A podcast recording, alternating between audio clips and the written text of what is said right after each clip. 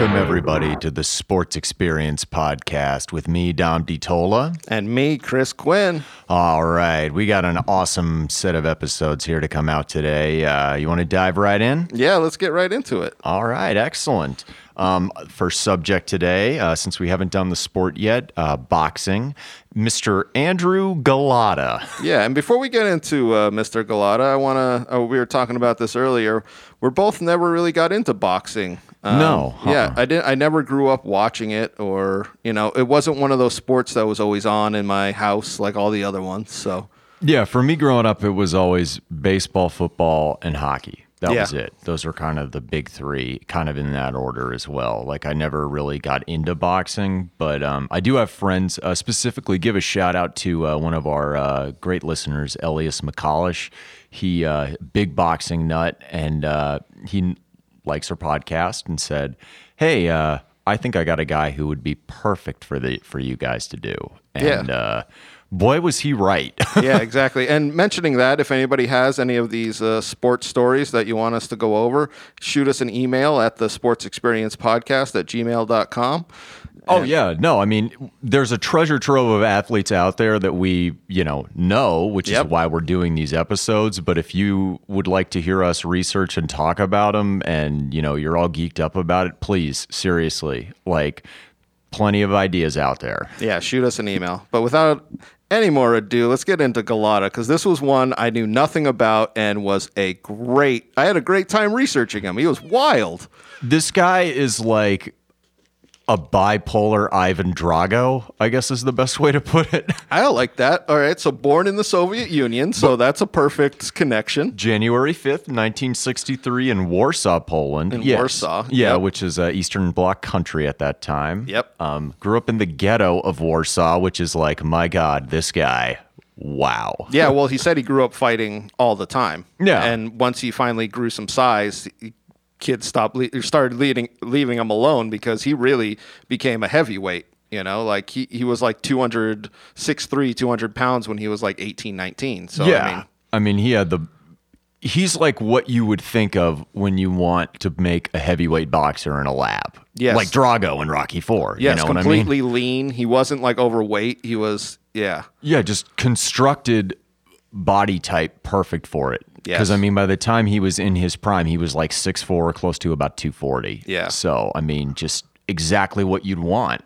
Well, in the beginning of his career, he was a amateur Olympic boxer. He got a bronze medal in the 88 Olympics. Yeah, yeah. Over in Seoul, he did. Yeah, um, going going about his business, whomping people. He had a hundred eleven wins as an amateur. Yeah, he was really knocking people out even back then. I mean, that's something throughout his whole career that he was a, a knockout specialist. He really had power. Yeah, he had power, but and we'll get into it probably later. Um, some issues regarding other things.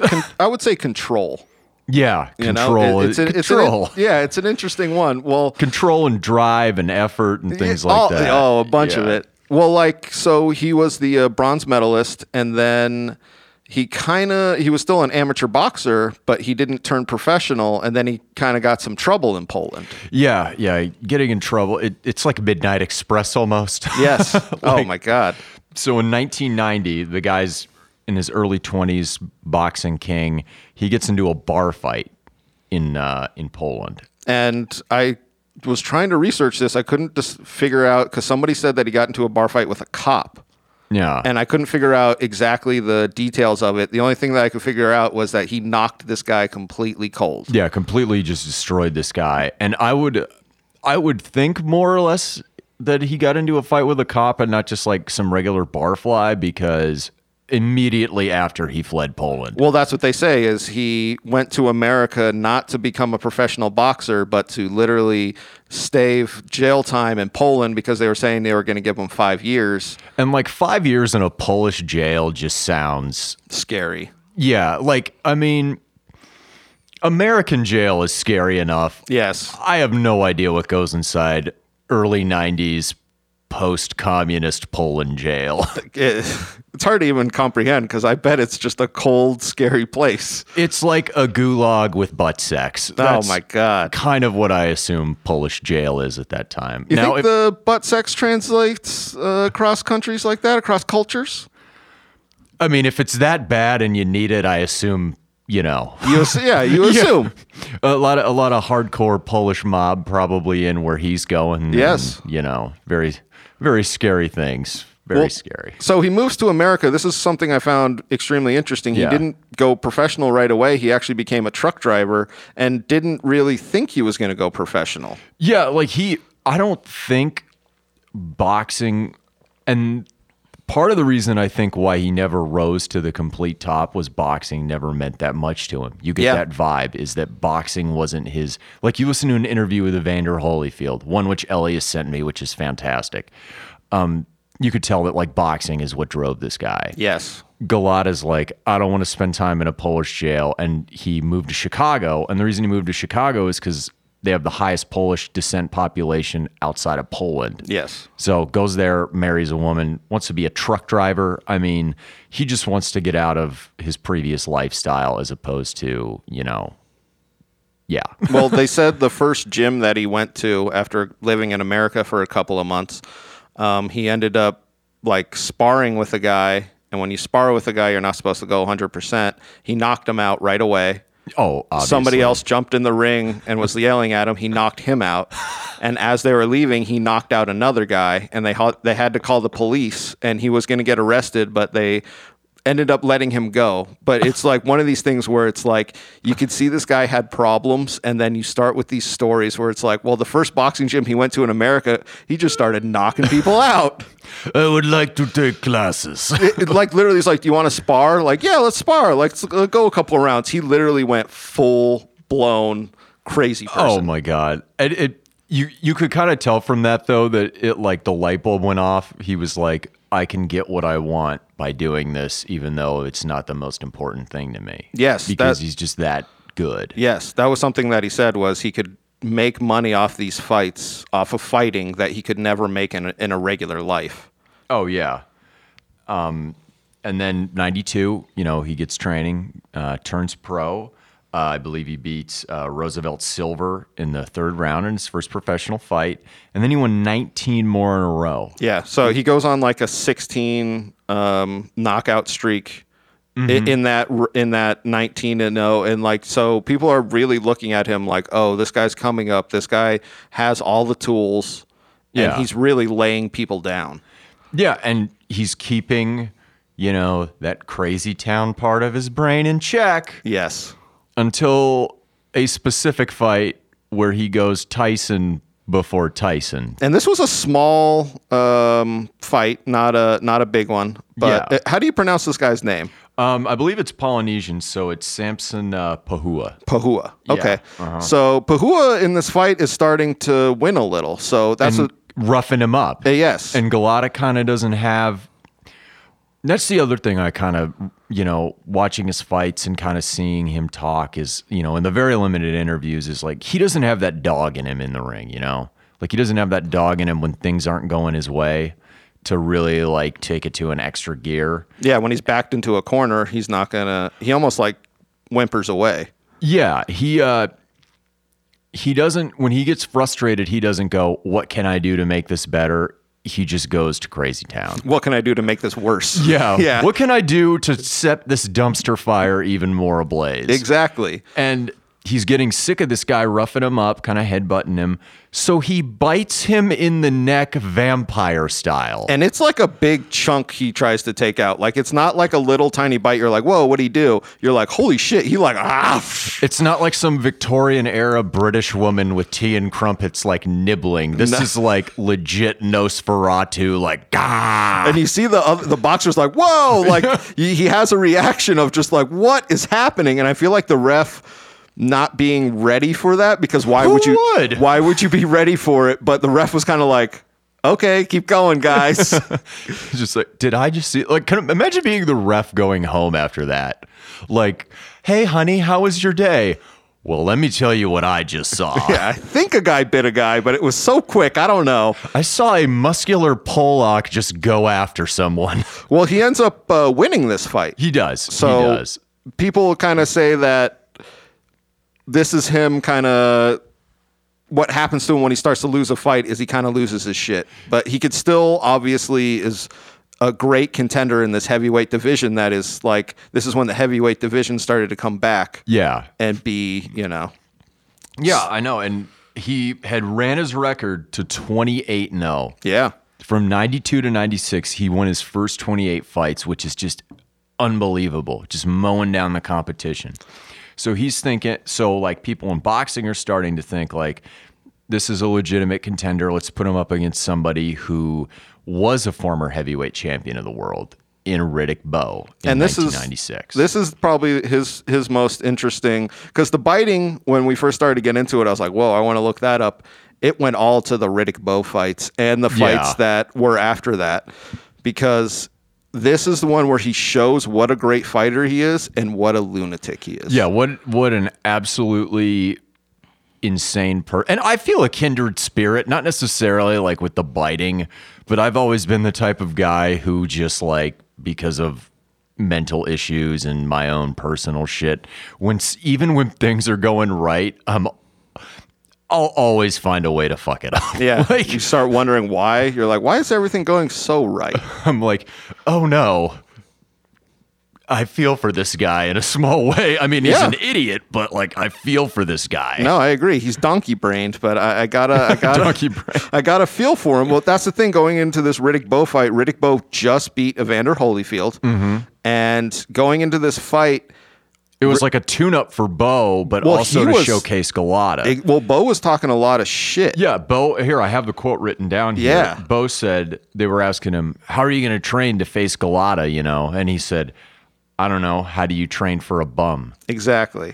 And I can guarantee you, somebody like Golota, who seems to be kind of a Sally sensitive deep down inside, probably heard that and said, "Oh, this motherfucker's gonna." He's like Drago, like I must break you. Yeah, it's one of those things where you hear these guys kind of talk shit before a fight, and sometimes it's fake, and sometimes the Yeah. the indifference that they show a fighter is even worse. And that's what I felt like he did. He's just like, I don't care about that fighter. Yeah, like he could have talked mad crap about Golota probably and if, if he had probably done this and just said like I don't know who has he faced like Yeah. You know let's see him on the under the big stage. Golota probably would have ignored that. Yep. I bet you he would have. He would have been like oh this is just part of you know the back and forth.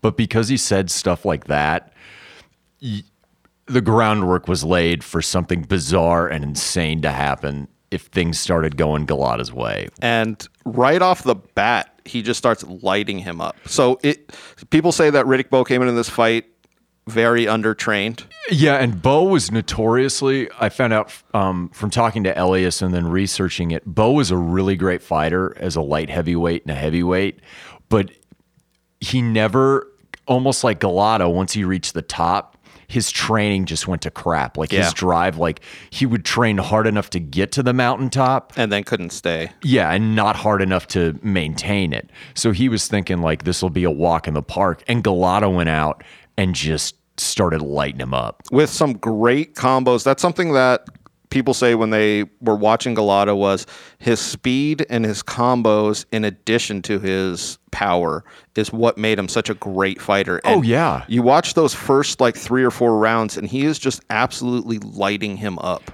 And the, the funny thing is, I, I mean, about this fight, just to add like some context. So it's at Madison Square Garden, and half of the crowd is Polish. Yes. People of Polish descent.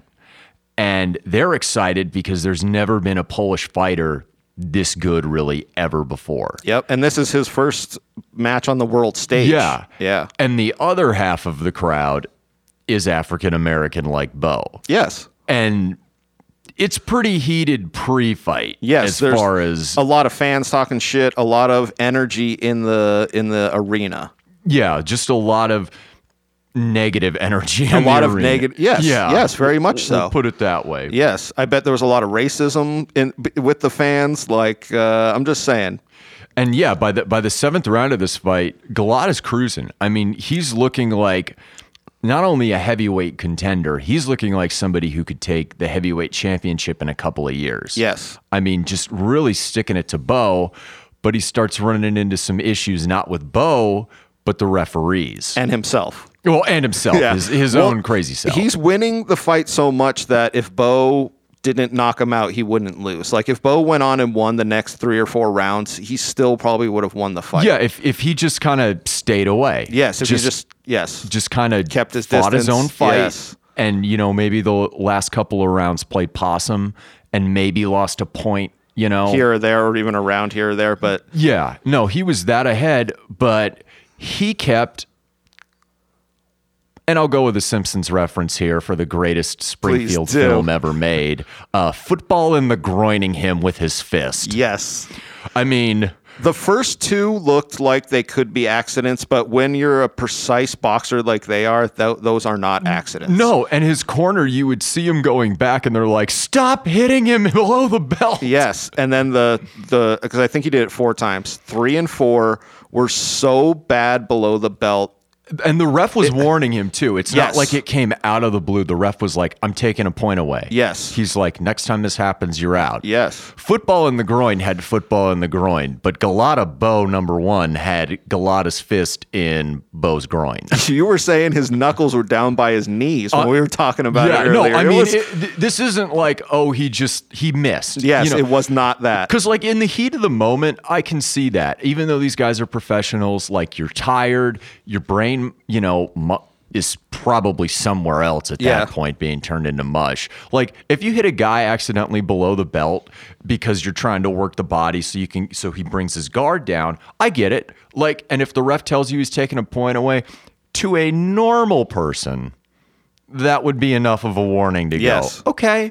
And if you're winning the fight that substantially, you You're gonna just be- back off. You're just gonna be okay. Well, just get some jabs in there and uh, keep keep this puppy rolling. And if I don't knock him out, I'm gonna win him because if he doesn't knock me out, good for me. Not Golota. Golota went in to destroy his genitals. And oh my god.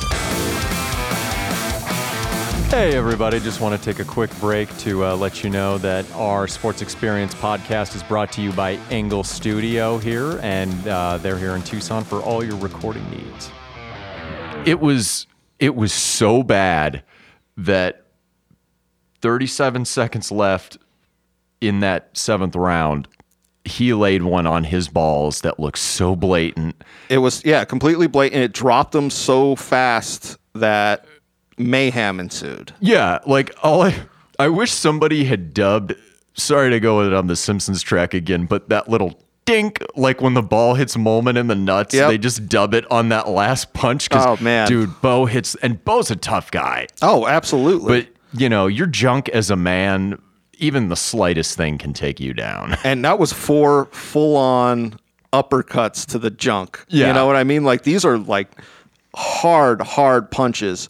So Riddick Bowe's si- Riddick Bowe's corner essentially jumps in and attacks Golota. and they attack Golota, and one of the guys, like his his main trainer, starts attacking him. Another guy, because Golota's being his arms are being held, starts hitting him in the head like tomahawking. him. and not only does that happen. All the rage and anger from the crowd turns into like a soccer riot. They say that the the in the audience it was essentially like a riot. Yeah, and like, almost a full on race war. Yes. Like, I mean, Yes. it was like watching it. It's disturbing in a way. Yes. like well, it- disturbing when Golota's 74 year old manager or trainer, I forget which one, um, I believe he had a heart attack. Yeah, and they're like wheeling him out, and Yeah. they're doing it very poorly because Yes. they have to get him up the steps of Madison Square Garden out to the ambulance. And Riddick Bowe and him actually shared a room. Oh no way! Yeah, Oh, one of man. those nice little, uh, nice little tidbits. You know. I feel like I'd rather have a heart attack than take the pounding that Bowe's nuts took in that first fight. Oh man. And you know what? That just preempts the second fight. Yeah, they- they a just- couple of months later, they, Yeah. everybody's talking shit about how this Golota. was, This the first one was July 11th, 96. They set up a second one December 14th, 1996. Well, there was so much shit being talked about Golota being able to destroy him, and Riddick Bowe was coming out saying like, "I didn't even train for this fight. Let me train." yeah.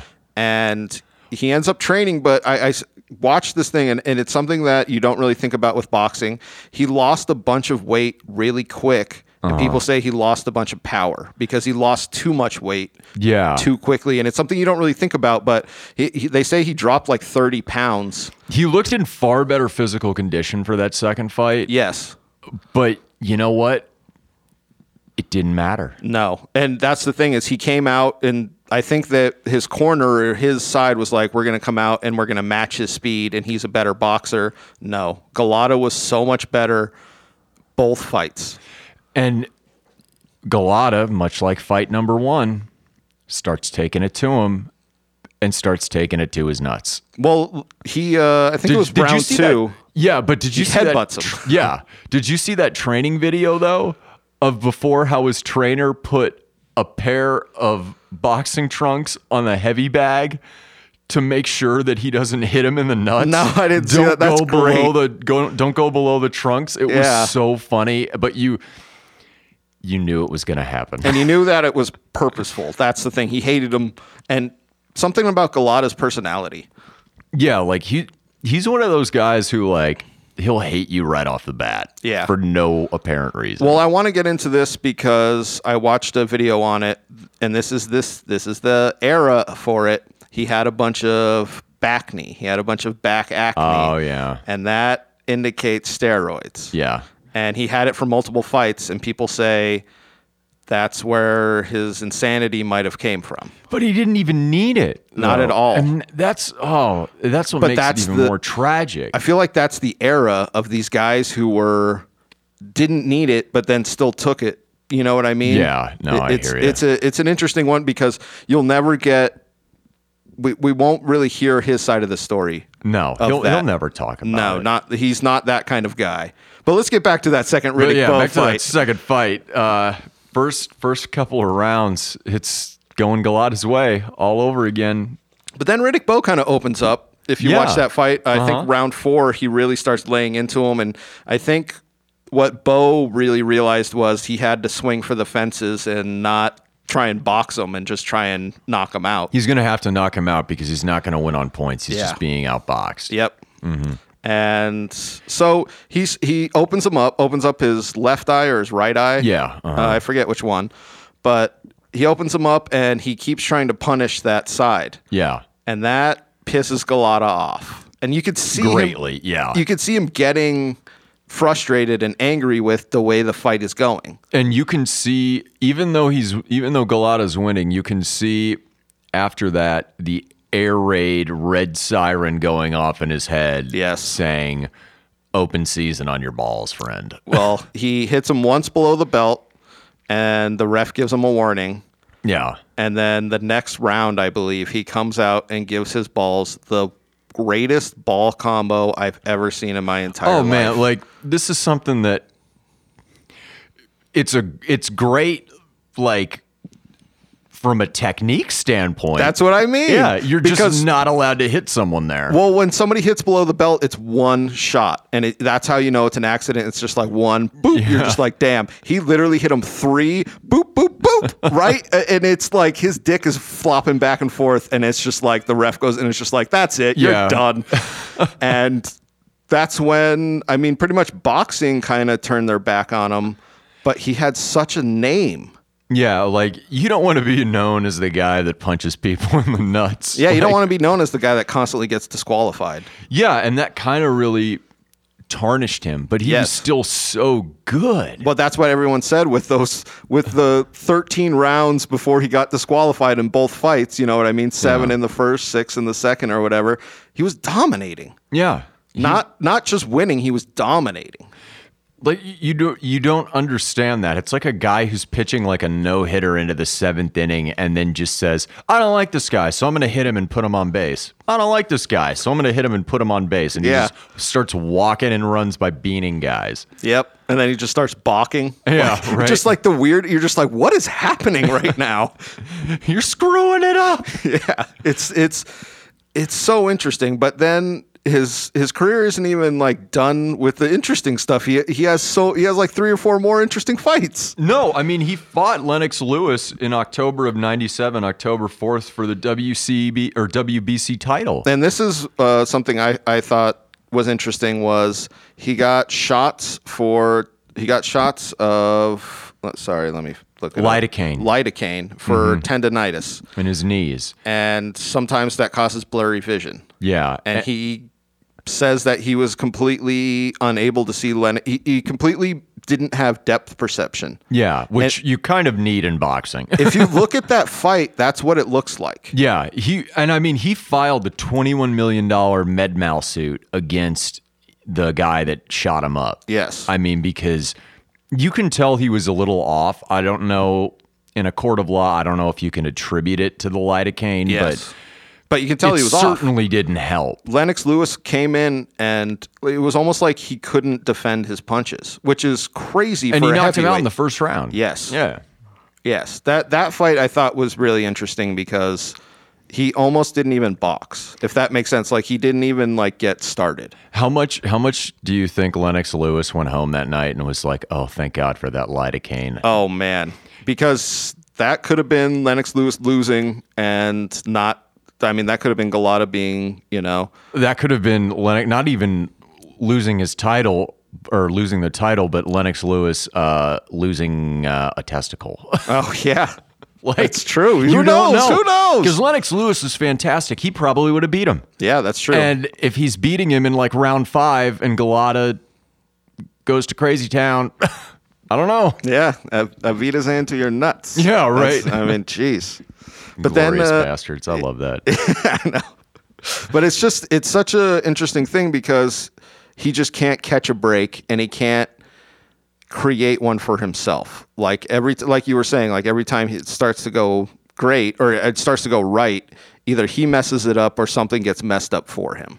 Yeah, and then he's still in contention because he's so good. Like Yes. people want to keep giving him chances. Like November 20th, 1999, he fights Michael Grant for the NABF title. Obviously loses, but between that he won his next 6 fights Yes. after the Lewis debacle. Like you keep giving him chances and he's like you're like maybe he's turned the corner Yeah. and then whoop. It seems like the fights on the big stage he can't handle it.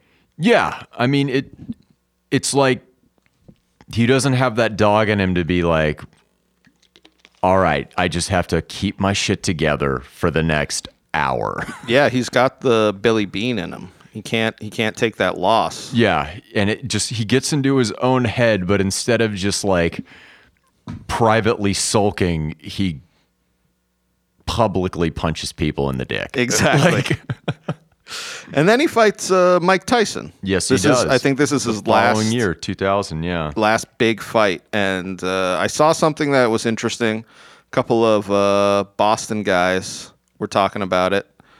Um, and it's so weird when you find these weird ass videos online. But they were talking about the mob's involvement in boxing at that time and Golota possibly taking a dive during that fight because He very well could have. he got knocked down in round two and then didn't come out for round three. Yeah. And if you talk to anybody in his camp, they said it was the weirdest interaction with him where he was just like, nah, I can't go out. And they're like, what do you mean you can't go out? You're fine. Yeah. Like, it, it, it, it's one of those weird boxing interactions where maybe the mob was involved in that one Possibly. I mean, Tyson was disqualified eventually later for failing a drug test. for failing for weed. yeah, which Yes.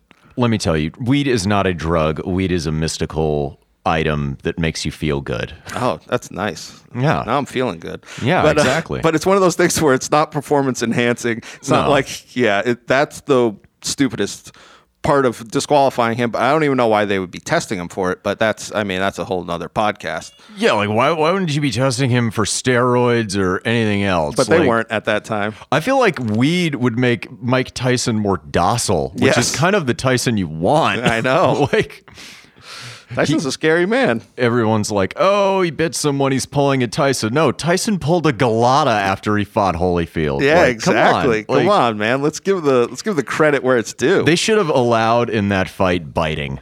Just like just said, "All right, boys, biting is included." the Golota Tyson bite off. The um, oh man, that blood would have looked like the elevators from The Shining Oh, after that one. Jesus. I'm gonna eat your children. Come on, Andrew. Chow down. I don't think anybody's scarier and been more made fun of more than Mike Tyson. Yeah, I would never do that to Mike Tyson. I such fear a- that man so much. It's such a weird thing. Like we're not going around like making fun of serial killers, but with Mike Tyson, like he literally could be. Which is hilarious because he's so much more dangerous. Yes, he is. And he could probably get away with it more than a serial killer because he would you would threaten him, he'd claim self-defense and walk. Yeah. I heard he's training for a fight right now. Did you hear that? Yeah, Elias was telling me about that actually, and I'm kind of intrigued, honestly, because I've seen like interviews with him recently, Yeah. and I don't know if his muscle gain is on the level in terms of legality, but he is straight jacked for a dude in his fifties. Straight jacked, and he looks like he has the speed and all of that. Yeah, it's He has his own weed too. yeah, it's good for you, Mike. Good for I you, am Mike. So happy, Mike. Exactly. Back to Golota, though. Yes. Back to Golota. Um, after that Tyson fight, though, he took three years off. Yes. He took three years off to do whatever it is. Uh, guy from Poland fleeing prison time and being a good professional boxer would. I was gonna say it seems like he probably was doing illicit things in that time with what happens later in his life. It, it can't be. He he definitely didn't take it off to like start training kids in boxing, if that makes sense. You know, like he definitely took those three years off and was like maybe dealing drugs, maybe doing some. I mean, who knows, man? Yeah, no, I mean he uh, definitely comes back. Um, he had a draw with Chris Byrd in 2004. Um, lost unanimous decision to John Ruiz in 2004, and then um, he has a WBO title against Lamont Brewster in 2005, and he was uh, technical knockout in the uh, I believe 11th round, but he was heavily favored too in that. Yeah. and he just couldn't do, couldn't get it done Couldn't get over the hump. and it's so sad because of how good he truly was. Yeah, he had all the potential, and All I the feel like he wasted his prime, especially Oh yeah, yeah.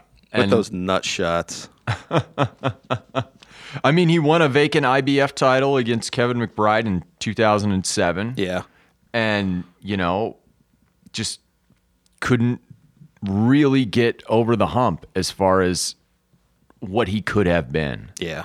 It's like the story of what could have happened, and he just didn't do it. Yeah. and, And, then it's sad. and then uh post career. Yes, he, he, post career. he got arrested for uh impersonating a police officer. Yeah, you want to get into that? Well, this is kind of interesting. So post career it just seems like his life got into just where some of these boxers might go is like running security for bad people and that kind of stuff. It, it's a yeah, weird like just being a bouncer for like an exclusive casino and Yes. glad handing, and you know, just some something to be a big guy and keep your face out there. You Yeah. know, that type of deal. possibly working with the mafia.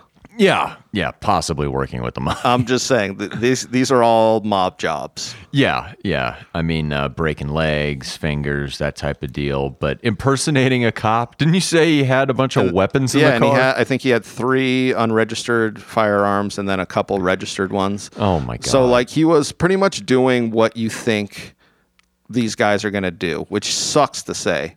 yeah, But- and then he gets deported back to Poland yeah, and is extremely scared that he's going to go to prison. yeah, yeah. Um, but gets back to Poland and they pretty much celebrate him like a hero. Yeah.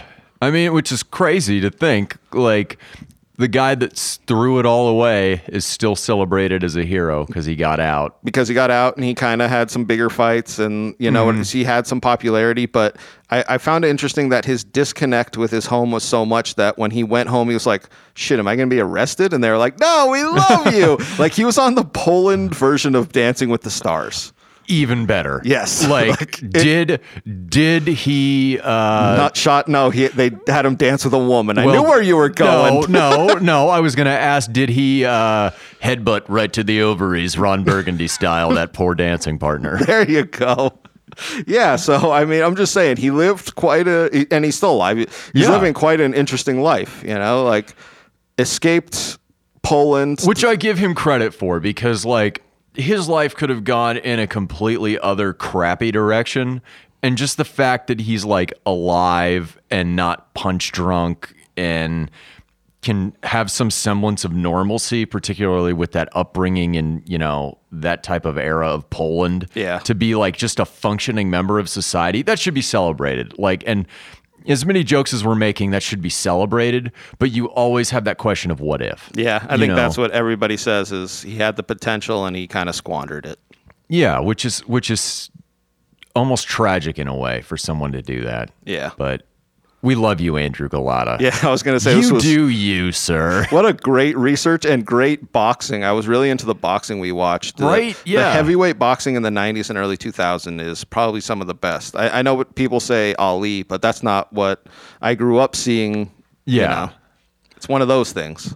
But no, I, I thoroughly enjoyed this, and thank you again, Elias, for bringing this gentleman to our attention. Hey, everybody. Thanks for listening to that podcast. This is just a stock message at the end of all of our podcasts, so we hope you enjoy. You listen to whatever athlete that was. Give us a follow at the Sports Experience Podcast on Instagram.